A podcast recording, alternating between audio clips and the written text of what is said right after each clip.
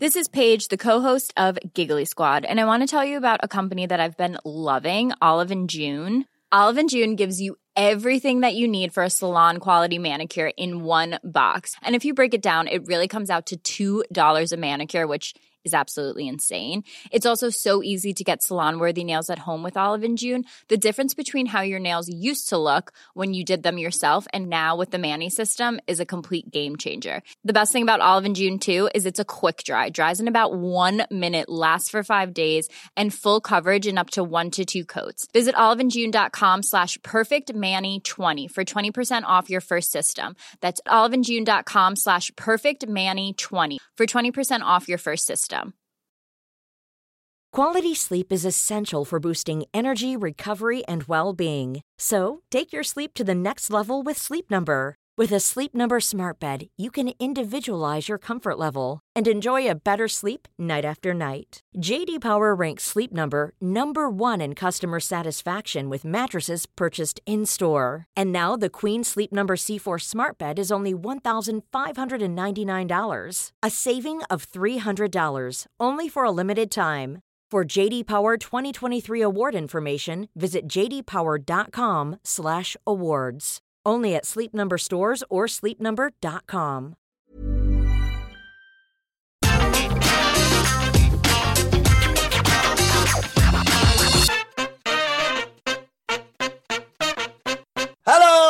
and welcome to the NXT review. I'm Adam Wilborn from What Culture, joined by the Dudley Boys of What Culture, Michael Hamflett and Michael Sidgwick, here to review everything that happened on last night's episode of NXT. But before we get into it, if you're a fan of this sort of thing, make sure you subscribe to What Culture Wrestling on either iTunes, Spotify, or wherever you get your podcast from for daily wrestling podcasts, where we not only review NXT, but also Raw, SmackDown, AEW Dynamite, pay per views. We have interviews, roundtable discussions, and a roundup of the week, complete with a bloody good quiz, of course on Wrestle Culture. As I said, though, joined by Hamflett and Sidgwick to review the go home episode ahead of NXT Takeover in your house this weekend. What did you think of it, Hamflett?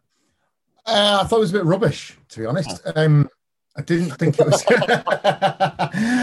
I didn't think it was a hugely effective go home show, but then that's not really NXT stock in trade anyway.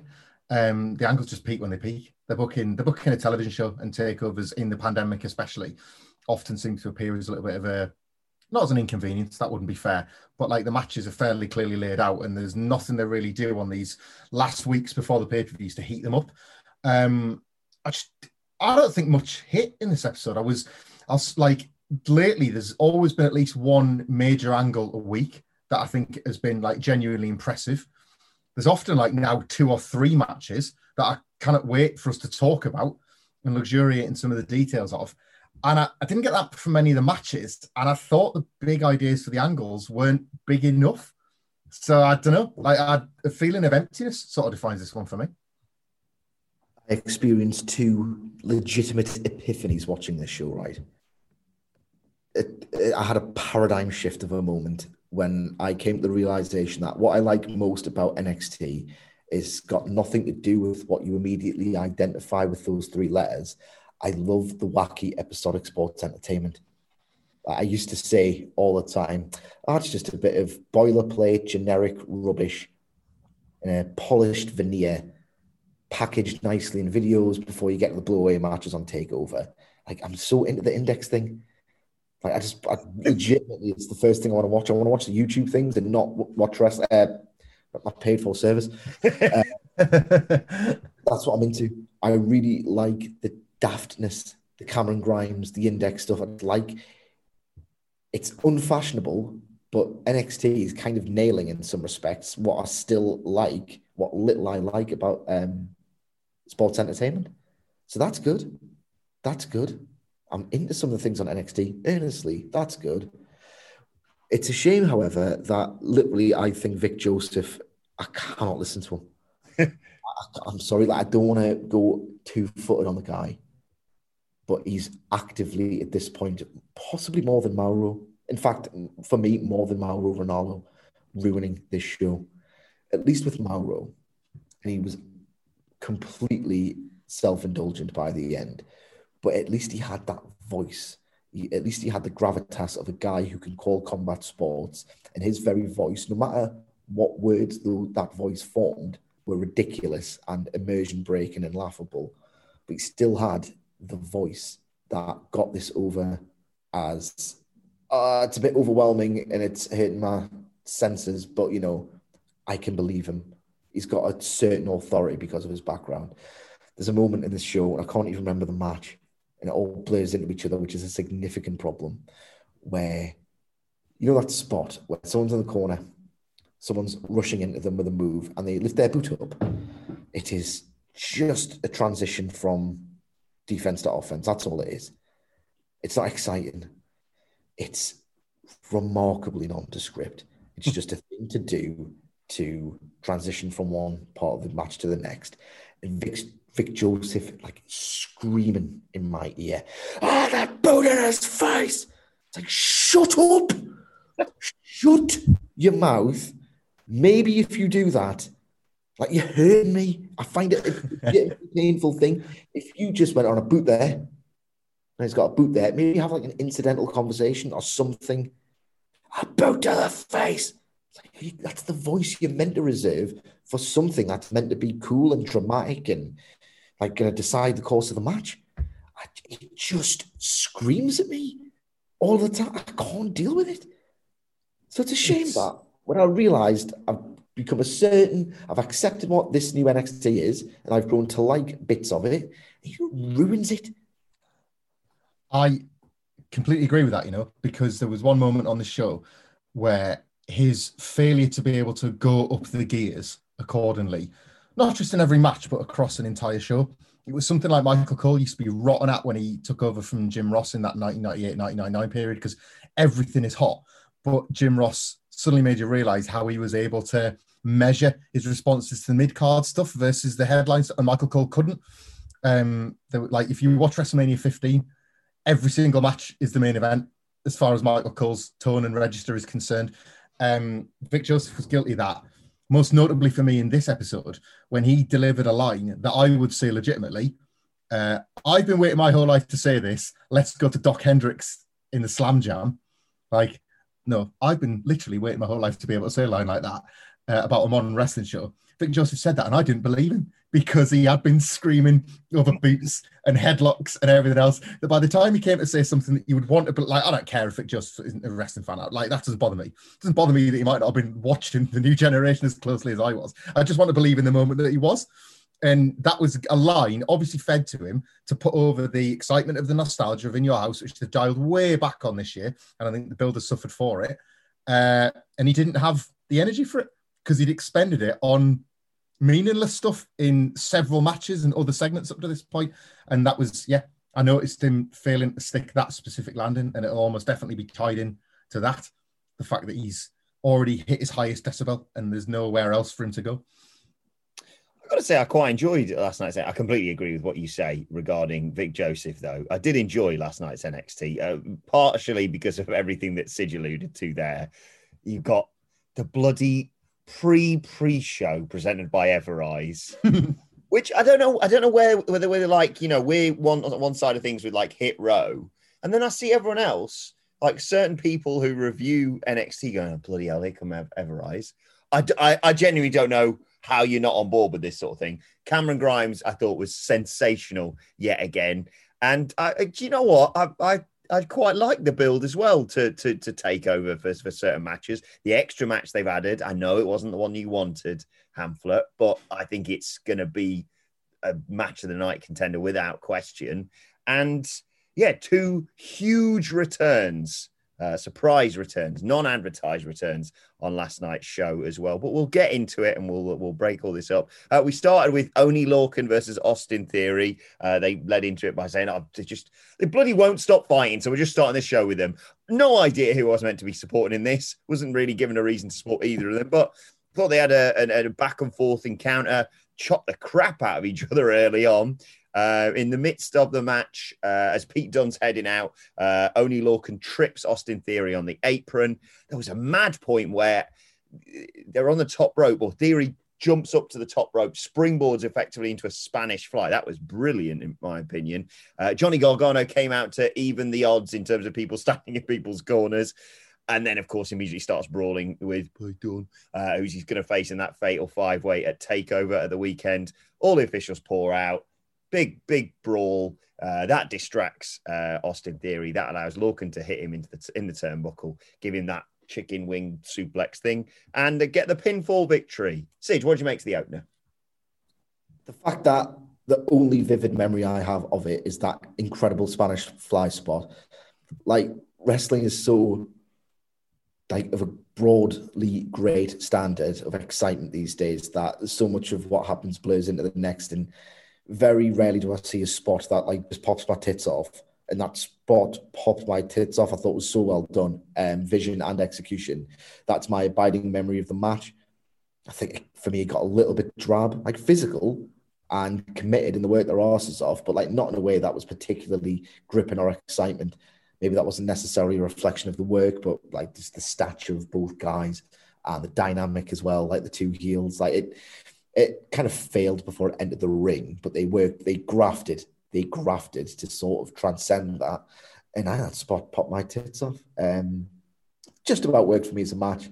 As a storyline advancement heading into the main event segment and a build that just felt a bit tacked on. Mm.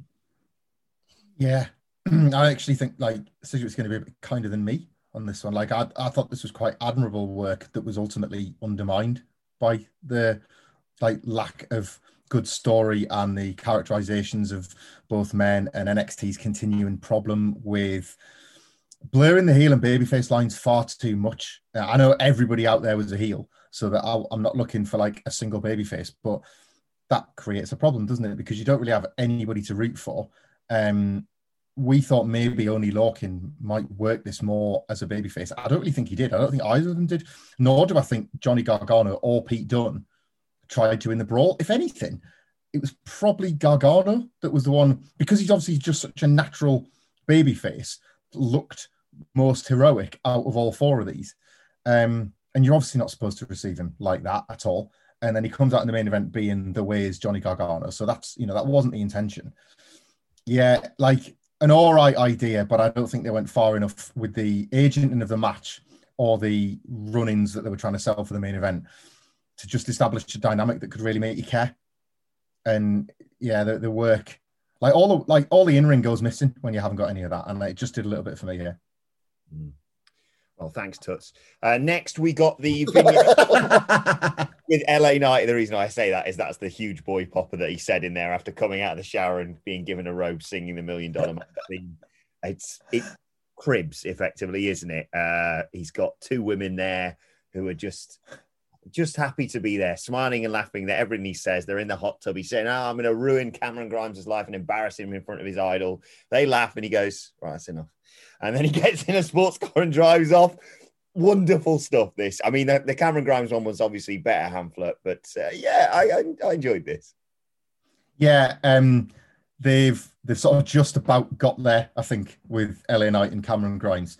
I wasn't, it's a state like, again, I'm not watching it I'm, I'm, it's it was that like Cedric noticed me the week. I'm, I'm going, huh. like I'm not like sat there pissing myself laughing at anything. I but I don't hate. I wasn't. Thanks, Tuts. I got to say, your delivery of it's even better. Which is, I don't know, maybe that's an insult. I don't know. Like it's, I just I, like all of this was all right.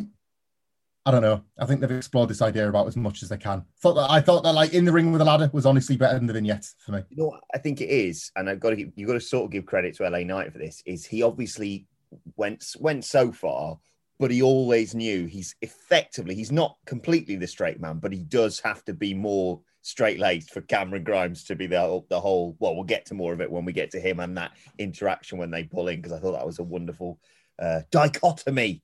Word of the day, uh, toilet paper. Uh, what do you think, Sidge? Honestly, man, on the strength of the two vignettes in the segment, I could do without a ladder match. It's so NXT to do a so long, Sidge. We haven't had one for like what two months. It's just it's. I was actively pissed off like the presentation if it was immaculate, right? So I'm not into the stipulation. I think it's a desperate reach to do a great match. It's like, well, why? You've got something more important than a great match. How many great matches do you see on NXT, quote unquote?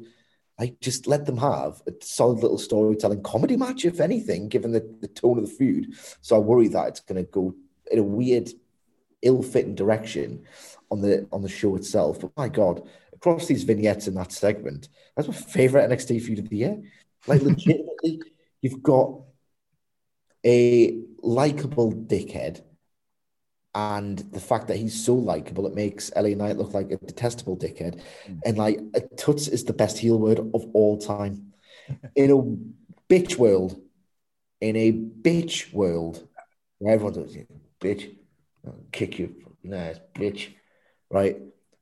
Tuts is the best heel word like ever. It's, it's immaculate. I pop my tits off at that. Um, it's what a dickhead thing to say. Just reducing, like, very reductive, awful word that he made funny. Black comedy is good, and yeah, just pop my tits off. Like, it's a match I'm also looking forward to. Take over by some distance at this point. Definitely need to get some what culture merch that just says on the front in quote like quoted to you, Michael Sidgwick, 2021. In a bitch world on the back, be a toots. Uh, I'd, I'd wear it. I'd buy it. Um, I'm, I try always try to alternate who goes first on this, but you'll forgive me, Sidge, to going straight to Michael Hamflett on this for the return of Doc Hendrix. He was there running down the card for Takeover like it's mid 90s. He's doing a slam jam. Uh, uh, ridiculous, this Hamflett. Yeah, lovely, really nice. Um, I found myself siding with Vince McMahon here because in 1995, I'd have cut his hair and shaved his beard as well. The scruffy tramp. Like Michael P.S. Hayes does not suit the presentation of the new generation. And you could see that apparently they've tried for years to get Michael Hayes to like turn on the old Doc Hendrix to one night only. And he hasn't done it, he hasn't done it. And they finally got it. And this is like the most fitting place for him to do it as well. Like a very, very new generation character for a new generation theme show. Uh, lovely, love that ooh, noise he does, even though I imagine he absolutely detests it. Uh, so, like, I felt like I could see that, like, the stick that he was being poked with, going, do doc stuff, do doc stuff. And he was like, Well, I'm wearing my own hat. Fine, wear your own ugly hat then. Like, so it was, it was only like half in from Michael Hayes. Um, yeah, like this gives me a bit of hope where I haven't had much in the last few weeks that they are not completely out of ideas. Um, a couple of weeks ago, it was just, oh, Todd Pettingill's going to be there. And then there's not really been much else in the way of acknowledging that this is in your house compared to what there was last year and they paid off a lot last year. They gave you plenty, real, real like like festival of fan service at that show. Uh, this was a teaser that at least they've still got. They're still switched on to that this year, and there'll be more stuff on the night as well. Yeah, for a long while. Stop getting in your house wrong. yeah. And they got it right with this. Just I can't really say much about it. It was just nice, and you know, Michael Hayes is dick. So if you need to like him in the context of your fiction, fair play because he's a total knob. How are you? Just to go on a complete tangent. How are you two? You're obviously both wrestling encyclopedias. When you're very much, I, I have them too. You're very much more casual wrestling fans. Get things wrong. Like, oh, I just loved it when The Rock beat Stone Cold Steve Austin at WrestleMania 15. And you're like, oh, well, that didn't happen, did it? I don't. I personally don't mind. It's getting bad opinions. I'm not a great facts guy. It's a take. It's a take thing. It's I'm honestly going to put myself forward for the ombudsman of wrestling Twitter. I feel like the rule it's out of control on that app. There needs to be a moderator to see who's not allowed to have opinions, and I'll I'll be your dictator. Uh, my answer to that question, Wilborn, is my outward patience and understanding is masking my inner fury. You know, in Wiley Coyote cartoons where he swallows one of those big round bombs and then just hear the explosion go off in his stomach and he tries to no sell it. That's me. Everybody, every time anybody gets a tiny bit of trivia wrong, like every single time, every time, without fail, I just say, "Oh yeah, it's all right. It's not a big deal. It's the biggest. It's the biggest deal there is." But I have to pretend it isn't. I'm like that when people get uh, like an analogy, not analogies, but like cliches wrong. You know, like oh, we are we are cooking on all cylinders now. Well, you're not. Are you?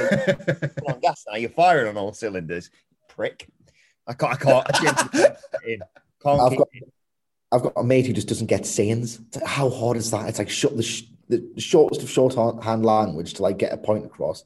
Mm. And he just doesn't get sayings. Just doesn't get them. So that's that because he said something. I was like, that's the pot calling the kettle black. So what does that mean? It's you got Ron Burgundy when he's like, And he was- when, when in Rome, please continue. I don't know why I was confused. That was cream. Anyway, where are we? Oh yeah, Santos. Speaking of, speaking of kettles, one of my friends at uni once thought the phrase was a kettle of figs. And then, well, it's that's a different kettle of figs, isn't it?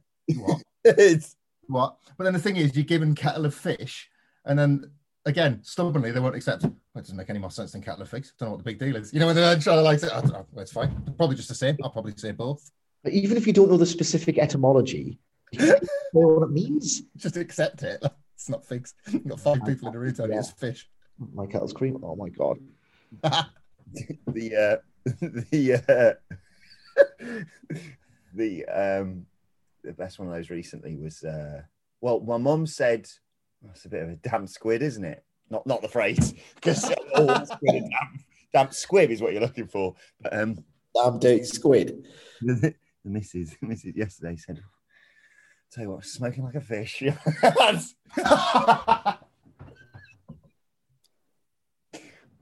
right come on Still one in my house. Still one in my house this day is when you know my wife like it was dark or something. She said, "I can't see a bat," and that has stuck to this day. Can't see a battle? And I can neither can I. Love. You're not in Peru. My my mum once called my brother and sister stupid with an apostrophe s, and they've never never been allowed to live that one down.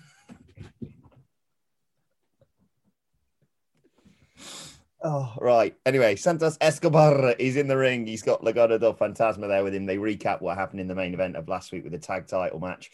Uh, and he calls out Bronson Reed for getting involved in it. Reed uh, interrupts him, comes out, and just keeps showing the footage of him sandwiching Escobar uh, into the barricade and basically going, hmm, I think I made you crap yourself, basically. Uh, Escobar says, All right, get in the ring and do it again. So Reed goes, Okay, goes to get in the ring, gets in. MSK uh, run down to, to even the, the, the numbers. And uh, Escobar challenges Reed and MSK to a trios match. Winner take all. All the titles are on the line the tag titles and the North American Championship. It's going to go down at TakeOver. They agree. And then the little scabs that are MSK go. Can we have that footage of him getting squashed again one more time? I tell you what, what a match to be added to TakeOver this, Sidge. Yeah, I'm way more into the match than the way it was built because it's earned. I haven't used that word one one that word in a while. It's earned. They've sort of converge the two storylines quite well, quite nicely, and you know, theoretically, there'll be way more drama for literally every single pinfall, given that it's all on the line. Um, I don't want to see another screen in pro wrestling to save my to in my life again after the Bayley thing on SmackDown. So I get it, they are there, but it just, it just made Bronson Reed look more obnoxious uh, than anything else. But yeah, the match. Yeah, it's with without belts. It's a TV main event with the, with them. It's a takeover match, and they've figured that out at least, and I like that. Uh, I know though, like it's all a bit obvious to me, but petrally, like they're gonna the champions aren't gonna lose on Sunday. That's very clear. And if it wasn't already clear, um, you've got Hit Row and Legado del Fantasma having a stare down on the ramp to set up what's probably going to be like Hit Row's first like high profile scalp after the fact. Mm. So not only are the like Fantasma lads not going to win the belts, you're kind of seeing the next feud set up for them to lose as well. Which not that that result was in any doubt, but you've kind of foreshadowed it there as well because everything special as well. and I, well, and I, you know, there's, it, there's no heels babyface. I'll just turn to Fantasma babyface or something for the match because they can wrestle or whatever. It's just I like it. It. Like I said, it's not really foreshadowing it because the result I don't think is in any doubt. But this was a little bit too on the nose. I thought. Yeah, Hit Row came down and squared up to Legado del Fantasma because next up it was Isaiah Swerve Scott versus Killian Dane. Uh, early on in the match, of course, Killian Dane is getting the better of uh, Swerve Scott. He's trying to evade him, uh, but Dane is a massive bastard who kicks the crap out of people. So what do they do? Uh, Scott goes to the outside. Top Dolla causes a distraction that allows Scott to take control with a sneak attack. Quite a few times that actually happened. Um, In the end, uh, Scott is uh, fighting back, counters Dane, flatliner, jumping kick, uh, but Dane just powers back into it.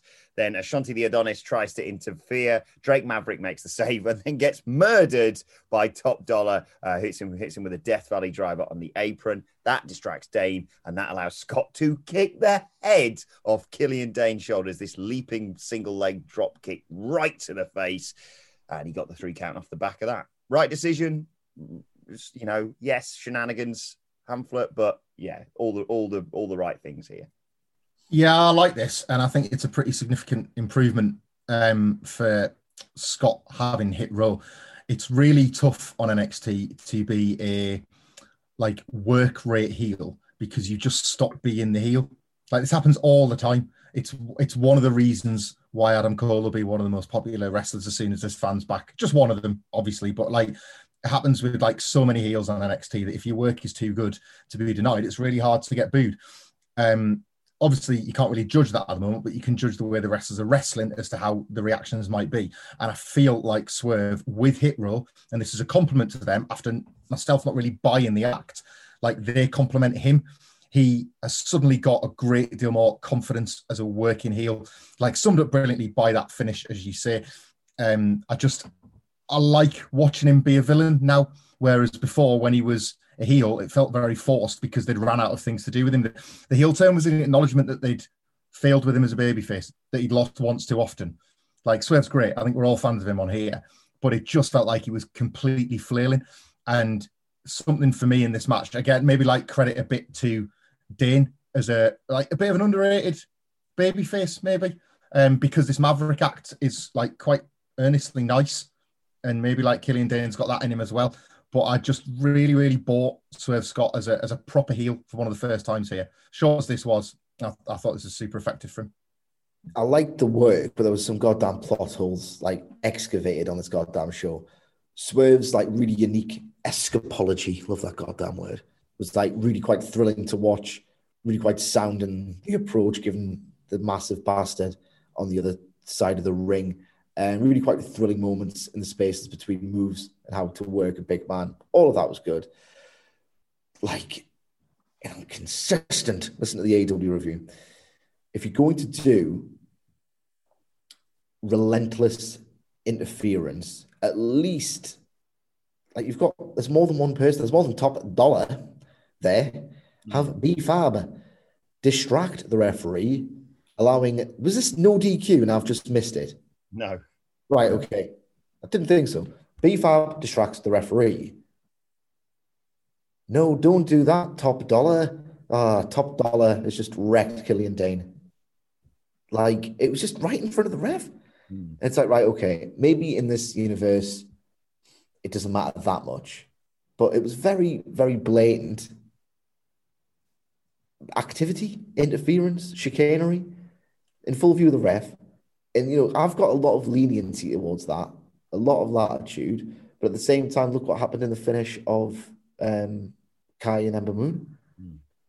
Just you know, it's the same show you're writing here, and you're getting this stuff wrong. So that was kind of annoying in itself because I've been exhausted by the that particular brand of storytelling. But at least do it so that it's not so blatant. Like excessive and blatant are two different things. Um, I've been getting one of one too much, and tonight I got the other. Uh, we saw Poppy arriving at the building, and then we cut, of course, to Candice LeRae about to get interviewed, annoyed at Poppy getting all the attention. Uh, and uh, well, whilst they're trying to talk to Candice LeRae, her partner Indy Hartwell interrupts uh, despite how angry LeRae is with Poppy, Hartwell is certain she saw what happened last week. She saw the tear roll down Dexter Lumis's face as he listened to 80s power ballads. She's he's still in love with her, and she runs off to go and find him. More on that in due course. Uh, and then we got the other half of the campaign to be the million dollar man for Ted DiBiase. This time from Grimes. He's doing a cannonball into a pool. He's cutting a promo with two legs uh, splayed either side of his head. Uh, he tries to do the million dollar, lighting a cigar and smoking it with a with a hundred dollar bill or whatever it was. Chokes on that. I can't really drink the scotch. but he promises, despite what you've seen, to take the million dollar man's legacy to the moon. Michael Sidgwick, love this. Just tremendous. Like, if they go with him for the million dollar title, and this is the player, it's not just because of our fantasy booking, but I think like what a good, slow moving but powerful vehicle with which to turn and face. Like he's the whole beat and the punchline. This is these were the better punchlines that we've seen in recent weeks. Is that he's crap at being rich, absolutely crap at being rich, and he's about to try and be rich, and he's about to become rich. One would hope um, at Takeover, and the idea is going to be that it's not the promotion to tell the story, but still, the idea could be that he's going to just abandon the pretenses of being wealthy and rich and realize that's not for me because people like you are dickheads and I'm sick of trying to be one, etc., etc. This is all months down the line. But what a fabulously funny way of articulating that potential story beat. Like he's crap at being rich. He's just a naive idiot I just I was pissing myself at this. Like, this is the earnestly funniest I've seen Cameron Grimes be in ages. Just I love him. I I thought it was amazing that a wrestling company could acknowledge that these are the habits of arseholes rather than good people. Like yeah. genuine, like as Cedric points out, we're going to go down the line and go and go. I don't want to be like any of you, and that's what makes you a good guy. It just feels like wrestling doesn't say that out loud enough. So it was quite nice to have like Grimes struggling with these things and him very clearly be the one you're supposed to root for in the story. That was nice. It was funny, but like I was just I was a little bit shocked. Like, hang on, like Triple H wrote this, and like does he look in the mirror ever at the life he leads or the life he's led forever? Like, uh, I just yeah, quite impressive. This. Hamflett, what was the name of that bloke that we talked about a while back who won the lottery here in England? Um, oh, um, Michael Carroll, as the tabloids called him, the Lotto Lout, because he oh, bought quad bikes and scared his neighbours. bought like giant chains and stuff. Uh, Papers were raging that like an angry working class guy had millions of pounds all of a sudden. oh dear, good crack.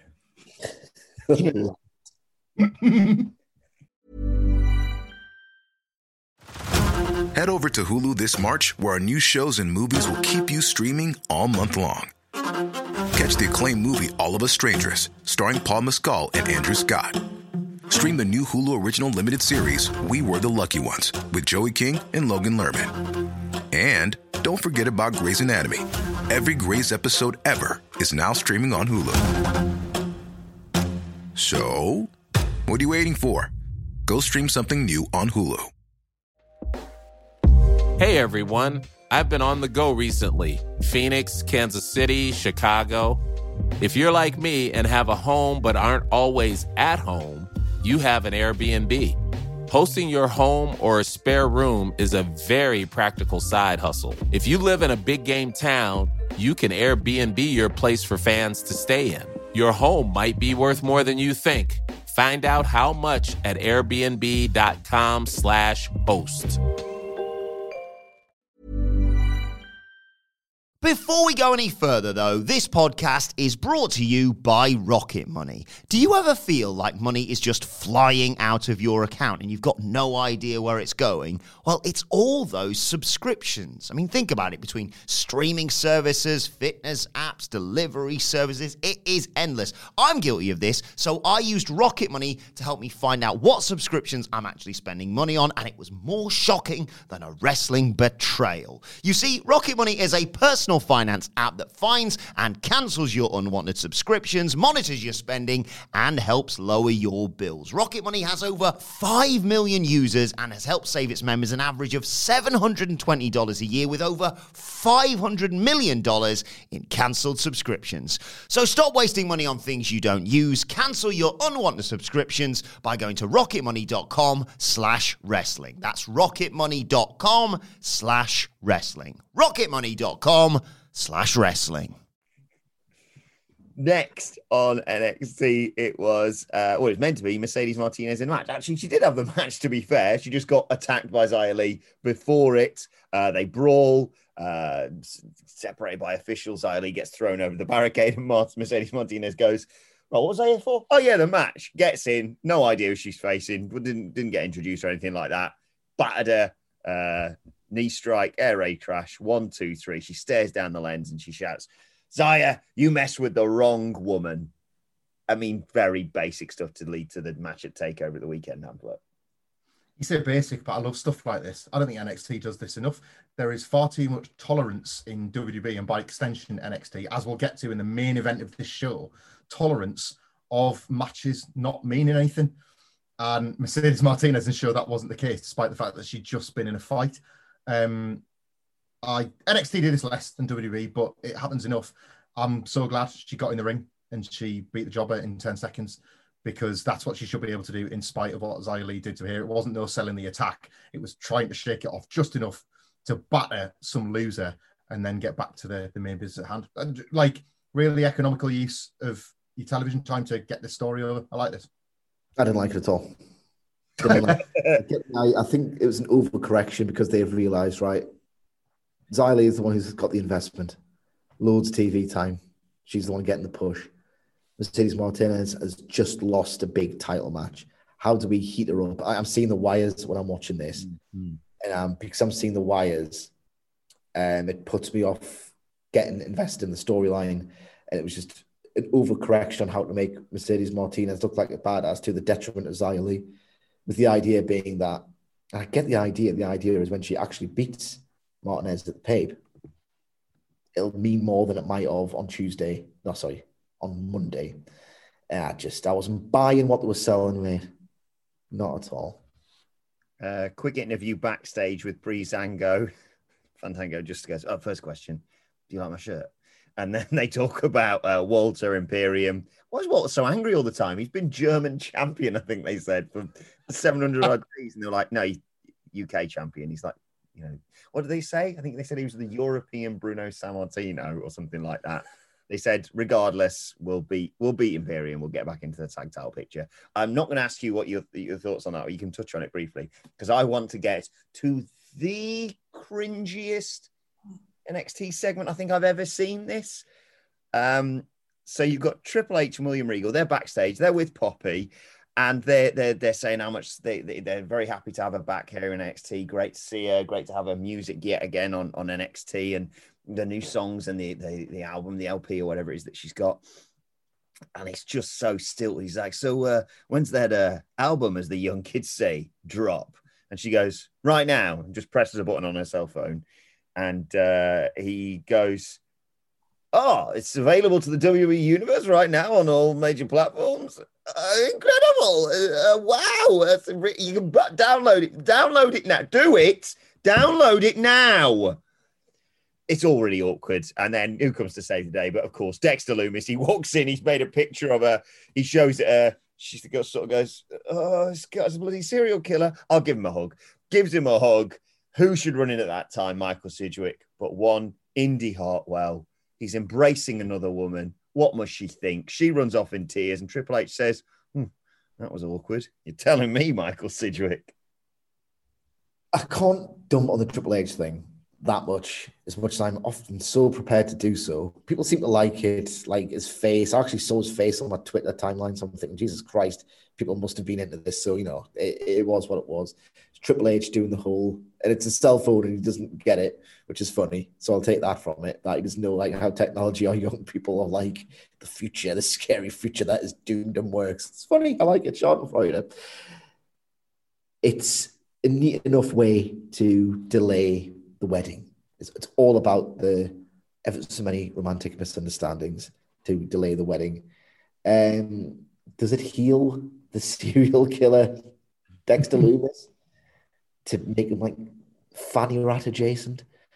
Um, by having him like make a picture for another girl, but maybe just one artist expressing admiration for another artist, and it's all platonic. Can't believe I'm doing head headcanon on this. The law of index. I'm into the law of index when I'm making my own explanations up for the um, the necessary plot developments to deepen people's resolve to see this get uh, consummated. I guess that's what, whatever. Um, I'm just I just want to see a wedding. Everyone was a bloody wedding. I'm going to wear a suit for that episode of NXT. I don't know. Yeah, I don't know if I was put off by the first bit to not enjoy the second. Um, Triple H got his meme, as Sidgwick says. He got he got it. He almost never gets it, so he got his meme for the week. So he'll be pleased with that. Um, I, so like earlier in the show, I like I'm gonna I'm probably like this is probably pointless, but I'm gonna pick out a few like plot holes with the Indi Hartwell Dexter Lumis story. Oh. Like Indi Hartwell said, "Oh well, I saw you know it, like she was like brought back in by Dexter Lumis crying when he heard like her headphones blaring out those like 80s songs, right? So she's seen, having watched the show, she's seen that oh actually, um, me and Dexter are back on. So she goes looking for him and it, you know, etc. But then in the very same segment, like as soon as she'd left the room, Candice LeRae is like negging the whole relationship again. I, I, I, it's not even a thing. Why do people say it's a thing? And I know that's so that later on she could say, "Listen, Poppy, your home wrecker. Everybody knows Index is a thing. Like we, like Candice LeRae is being a hypocrite here, right?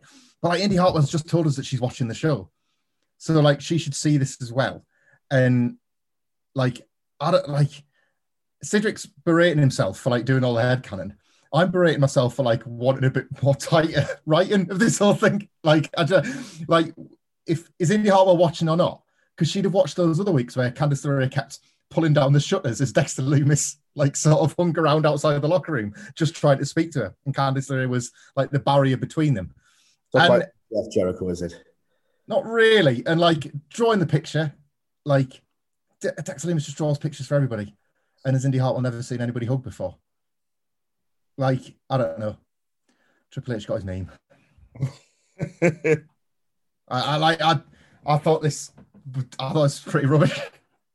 Indi's selling of it made it though. Like Yeah. she's absolutely Yeah, she's really good. Like afraid to like try and capture the like the ugly crying bit. Not saying she's Hmm. a Christ's sake, don't take that out of context. But you know what I mean? Like the whole totally Like, committed. Uh, uh, totally Totally committed. Noises. I love Indi Hartwell's noises. it just it was just very difficult. The, the two worlds of Poppy and I don't know what the combined age of William Regal and Triple H is, but yeah, it just. Well, are they, are they going to post an Instagram about it or what? I have no idea. Let's move on. Let's move on to the priceless announcement by the Million Dollar Man. Um, Ted DiBiase's walking to the ring. He's got this briefcase with him. Cameron Grimes and LA Knight show up. They're they're negging each other. They're going back and forth as they pull up in their cars. And uh, one of the security guards or valet or whatever it is of, of Ted DiBiase's saying, "Just get to the bloody ring, lads." And uh, Cameron Grimes says, "You look like a waiter begging for tips. You're broke." That's one of his comebacks. Uh, and uh, again, LA Knight's trying to fight back, but he's he can't fight this tide. He says, "You know, the only rich guy who lives under a bridge." And Cameron Grimes says, "I'm so rich, I live under two bridges." and then the the security valet bloke holds the door open, and he goes, "Hey, thanks for getting the door. Take some money for your family. You ain't got no family."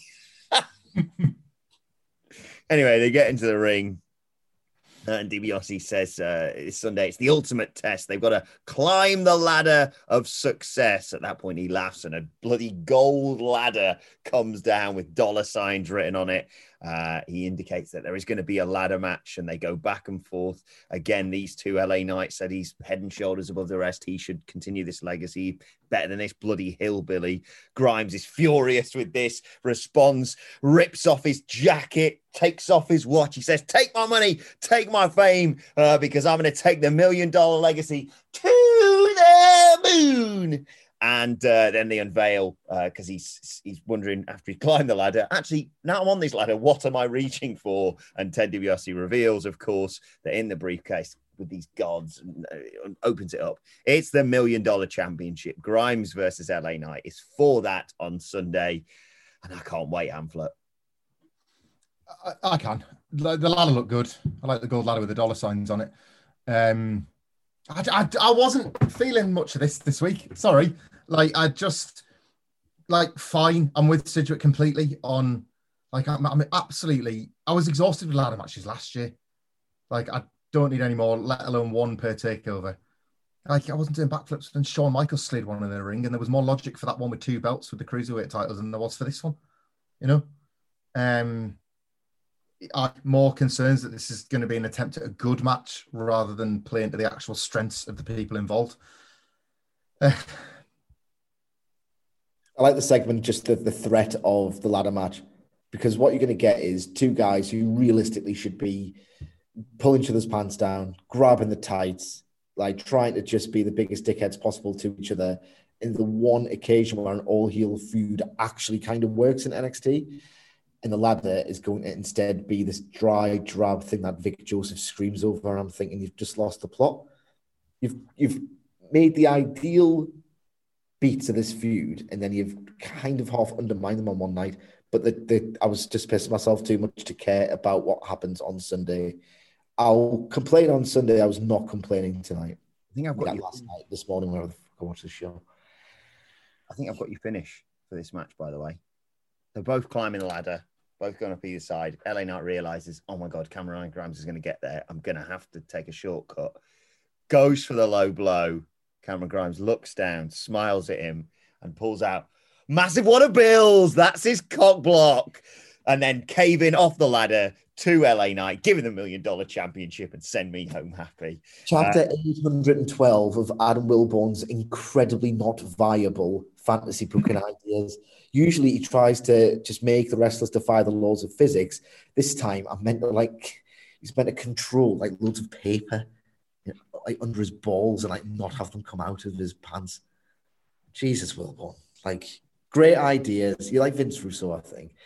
oh, don't give me that when people talk about shoving socks down the tights, you didn't mean it was like full of quarters.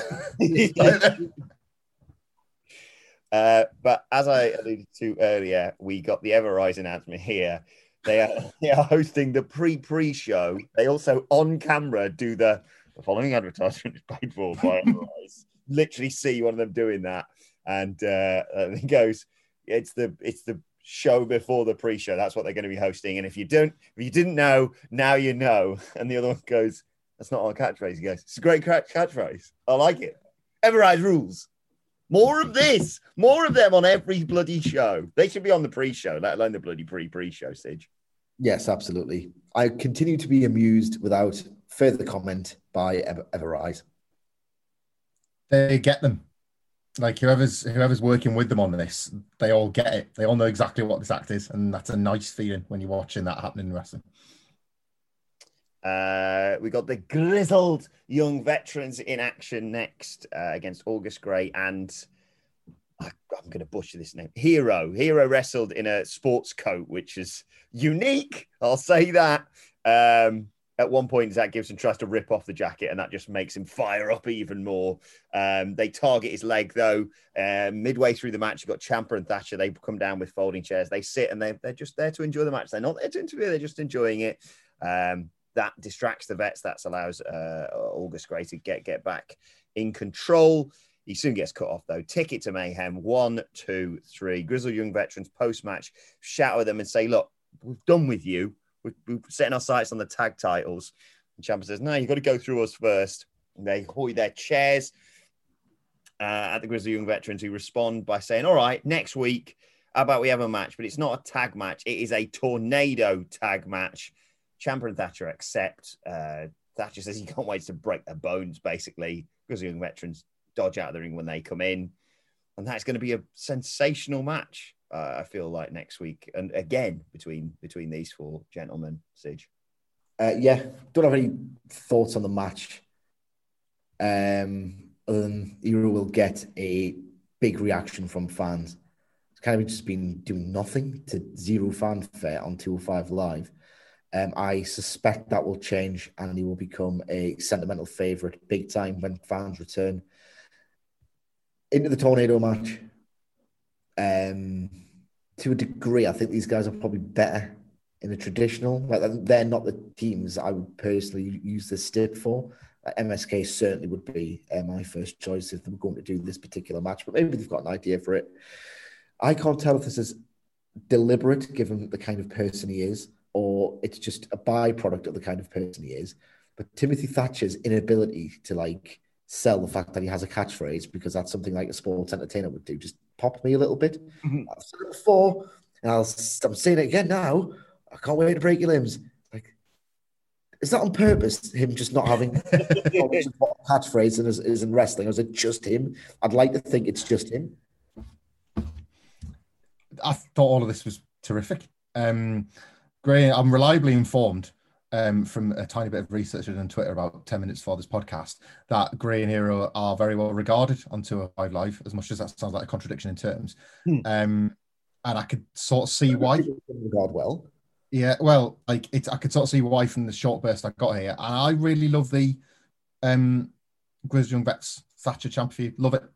Um, it's been relatively simple. They've spotted the obvious story that you can tell between two teams just like this, uh, and they've given me they've given me a match I want to watch, and then they've actually booked it for television for next week. Something to look forward to. They've done NXT's done a lot more of this lately, and like it is genuinely to the credit. They're getting lots of characters over. Almost none of them have got nothing to do, and by and large, like they have a good understanding of what warrants television and what warrants takeover. And this is honestly something that I can sit for a week and like relish the prospect of next Tuesday. Little vignette with Bobby Fish training, saying he's not forgotten. He's still got his sights set on, on Oney Lorcan. And then Candice LeRae storms down to the ring. She's still pissed off by Poppy. She cuts a promo on her. Uh, she calls them, uh, as you alluded to earlier, Sidge, Index, Hartwell, and Lumis. Um, but she blamed Poppy for Hartwell leaving the building tonight. Poppy gets full entrance. Of course she does. She comes out. Uh, she says, I don't wrestle, but I know someone who does. And it is the return of Io Shirai. My God, have I missed her and that theme as well. She runs down to the ring. She attacks Candice LeRae. Tiger feint kick, missile drop kick. That sends LeRae out of the ring. And Shirai stands tall alongside Poppy as LeRae bails. Oh, great to have her back, Hamflett. Yeah, um, far better. Obviously, use of Poppy here.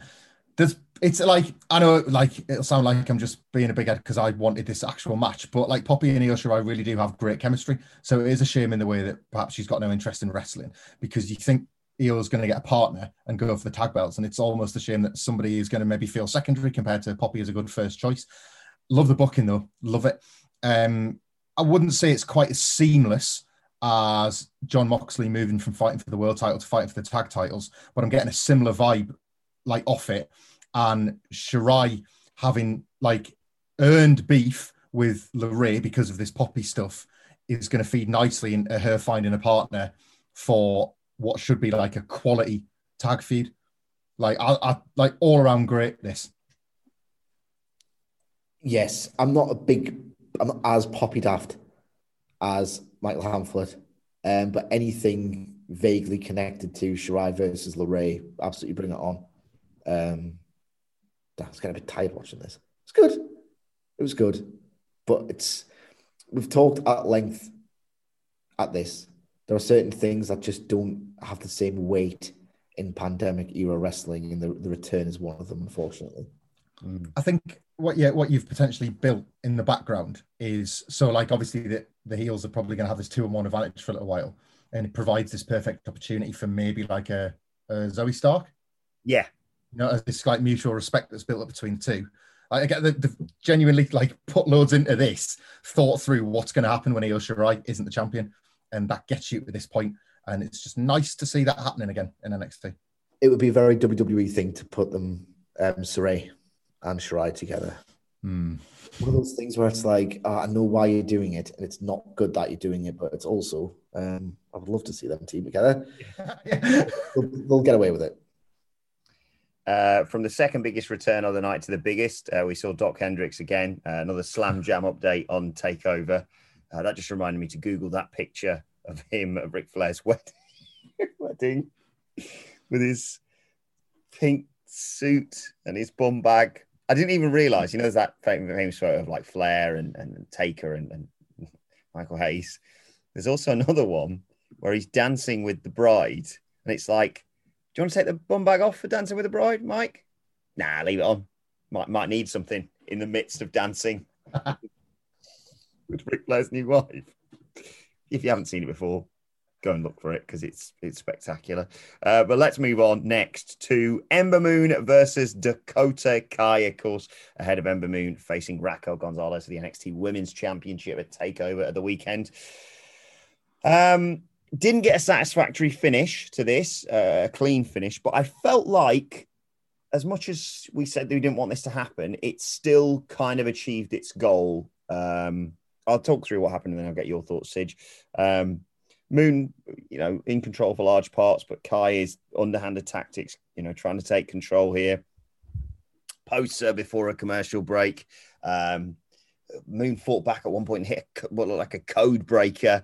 Uh, Kai gets Moon in the corner and hits her with a series of kicks, running boot as well. She puts Moon up on her shoulders, but Moon counters that and hits a power bomb.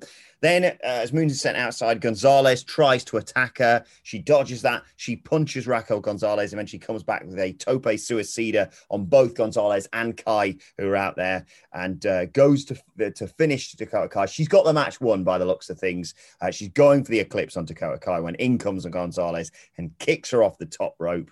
Uh, referee calls for a DQ. Post match, Moon brawls with, uh, with Gonzalez and with Kai. Uh, Gonzalez picks her up, looks like she's going to hit her with that one arm powerbomb choke slam thing, but Moon counters it, hits a jawbreaker, hits a huge eclipse on Gonzalez, knocks her out cold, and stands tall. Like I said, Sidge, not the clean win that we were hoping for, but I thought it still uh, got to where it needed to in terms of getting us excited ahead of Takeover and at least giving us that 1%. We all believe Raquel Gonzalez is retaining against Moon, but yeah, this was a nice way to suggest, you know, she's got a job on her hands on Sunday. I'll give them one bit of credit for thought in an otherwise thoughtless, functional to a goddamn fault match come angle. Um, they've built an earful quite well twice, I think, with this um, choke bomb stunner reversal. The extent to which it was sold was deliberate, I think, with the idea being that they are going to get a near fall out of that on uh, at in your house, and it'll be great. It will be great. Um, I continue to just really enjoy watching Ember Moon's low pay. It's great. It's great. There are too many bad suicide dives, topes, low pays in pro wrestling.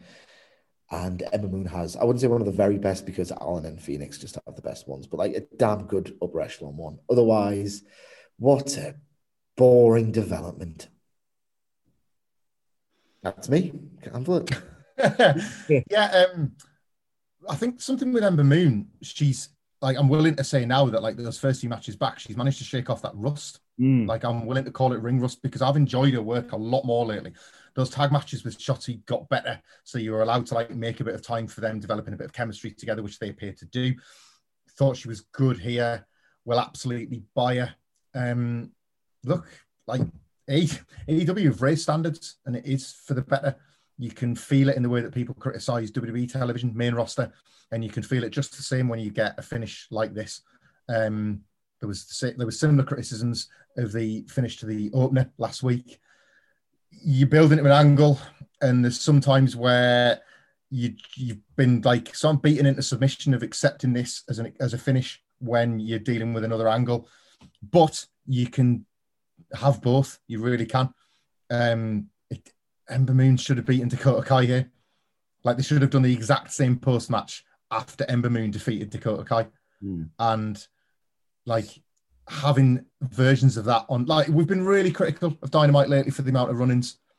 So this is not some sort of like daft bias thing. This is because then they're not getting like that element of it bang right or anything, but somebody's getting pinned, somebody's submit like somebody's tapping out or somebody's submitting.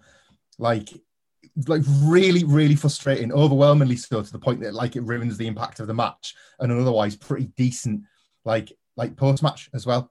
Like the Eclipse is awesome. So beat somebody with it and then tease that you're going to beat somebody else with it on the Sunday. Don't be so half in, half out all the time. Um, I like that standards are higher enough that we can like start remembering to be more critical of this sort of stuff. Right, let's get to this fatal five-way face-off fracas that was the main event. Uh, Karrion Kross before this, a backstage saying, "You don't have to wait till Sunday to get flatlined. Come on, don't make me in the ring." Uh, and then go to a break, come back, and William Regal's bollocking Karrion Kross. It's a good job he ignored him. Otherwise, this show would have ended on nothing, presumably. Um, he Regal said, "I'm not allowing this to go on tonight," and uh, Kross said, "Yes, you are. You you're powerless. You don't run anything. This show's out of control and has been for a long time. Uh, he's not leaving until he fights everyone until he kicks everyone's ass tonight. Uh, Kyle O'Reilly comes out, cool, Kyle O'Reilly. Um, he says that uh, Kross is insecure, he's going to take his title, all he can do is talk gruff like that. And he says it's a matter of time before a, a guy like you, uh, a guy like me, sorry, walks down here and takes that title from you. Johnny Gargano, perfect from him in terms of him coming out going, ooh, sick burns. And does he get in the ring? Does he bollocks? He jumps on the announce table. Uh, he says, Kross, are you going to let him talk to you like that when he's wearing a jean jacket? tell you what you should do, Karrion. You should go and choke him out. And Kross says, You're a mark, get in the ring. Out comes Pete Dunne. He says, I'm sick of all the talking. I'm tired of waiting around. No fighting. I want some fighting. Uh, it's time for me to become champion. Uh, and then Adam Cole appears on the video screen, calls them all chumps. Just brilliant. Uh, he says, I'm not going to show up because you're not bloody worth it. I've beaten all of you, basically. Uh, Karrion Kross, you're an idiot. Uh, you're too scared to face me alone. It's a good job you've booked this match because I'd have just battered you if it'd been one on one. I can beat any of them to become champion. I don't even have to pin Karrion Kross. Uh, O'Reilly, Michael Sidgwick, I'm alluding to what you made earlier, not saying this. O'Reilly called Cole a bitch uh, for not being there in person. Thanks, Toots. Uh, he says, That's not me. Uh, he walked over. Kross was like, Who are you then? And he slapped the taste out of Kross's mouth. Big brawl. All the security get involved. Blah, blah, blah. Everyone eats a Saito suplex, whether they are involved in the Fatal Five Way or they are just security. Uh, eventually, security get hold of Karrion Kross, though. That allows Gargano uh, and Dunne to attack him, super kick him. O'Reilly gets involved, knocks everyone down. He stands tall. Psych! He gets that hidden blade forearm from, from Karrion Kross to knock him out. It looks like Karrion Kross is going to stand tall ahead of Takeover when all of a sudden he is jumped by one Adam Cole who was there. The video was just a little trickster move. He uh, super kicks Kross. He hits him with the last shot. He picks up the NXT title. He is the one who stands towards the show goes off the air and he yells, Adam Cole, baby! What do you think of this as a go home angle, Hamflett? Mostly rubbish, but put the belt on Adam Cole on Sunday because he's such a bigger star than the rest of them and crowds are coming back. And if you can't have him as a babyface, at least have him as your headliner that the fans can like be so excited to have that back. The, the takeover that presumably is going to come the night before SummerSlam. Um, give them that, give them Adam Cole defending the title in the main event because it's going to be the closest thing to what those paying like punters want. Um, everyone, like other than Gargano, who shows arse and is a dweeb on purpose. Like, and his line was great about the jean jacket stuff and about avoiding the fight. Um, everybody else I thought came across like a total loser here, apart from Cole. And it worried me slightly that he got to win the segment because typical rule is that he's not going to win the match. But he won the segment so like so profoundly, like he put himself so profoundly above everybody else that I couldn't really buy anybody else winning on Sunday. Gargano's lines were the only other things I liked about this. And this kind of like, I didn't want to like just spoil all this talking about at the start, but this, I found like the inconsistency is really annoying because he wasn't that in the opening segment.